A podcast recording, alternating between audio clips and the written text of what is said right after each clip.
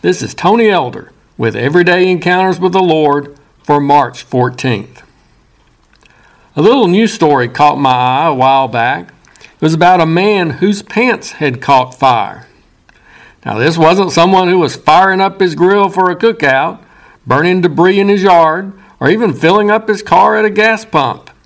This was a lawyer who was arguing a case before a jury in a courtroom at the time of the incident.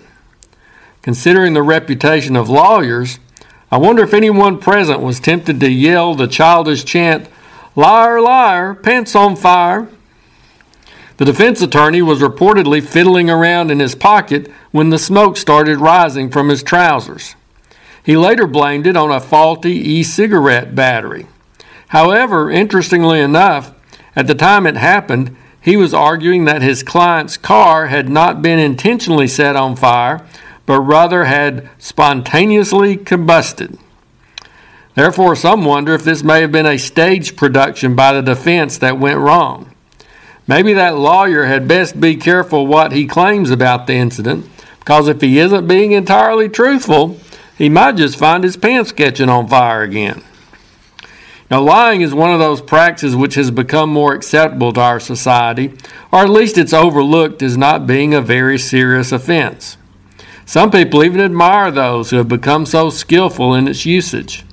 At the very least, we tend to see it as a, a little sin, a harmless deception, a convenient means of avoiding a difficulty, or maybe even a compassionate act used to keep from hurting someone's feelings. However, the Bible indicates that God views it quite differently.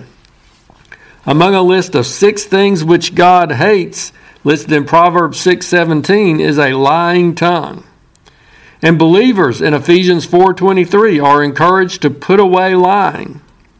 In the book of Revelation in chapter 21 verses 27 and, and verse 8, Liars are specifically singled out as among those who will not enter heaven's gates, but rather will have their part in the lake of fire which burns with fire and brimstone, which is the second death. In light of those and other similar passages of Scripture, lying doesn't seem so innocent or harmless. Some people will argue that when the Bible condemns lying, it's referring primarily to what is called bearing false witness lying which specifically besmirches the reputation of others or falsely accuses them of wrongdoing. However, a false witness who speaks lies is listed separately in that passage in Proverbs 6 as one of the six things which God hates. And in the Ephesians reference, when it exhorts believers to put away lying, the practice it recommends in its place is not simply being a truthful witness, but truth telling in general it says, Let each one of you speak truth with his neighbor. The Old Testament declared about people who made certain vows in Numbers 30, verse 2 He shall not break his word, he shall do according to all that proceeds out of his mouth. In the New Testament, we are encouraged to be people who don't have to swear or take oaths. Our simple yes or no should be sufficient. In other words, we should be people whose words can be depended on as reliable and truthful. Sometimes lying will seem to be the easy way out. We may falter at times in this area, giving in to the momentary pressure not to be truthful. But let's seek to be people of integrity, both in our conduct and our words. Don't fall into the trap of taking lying lightly.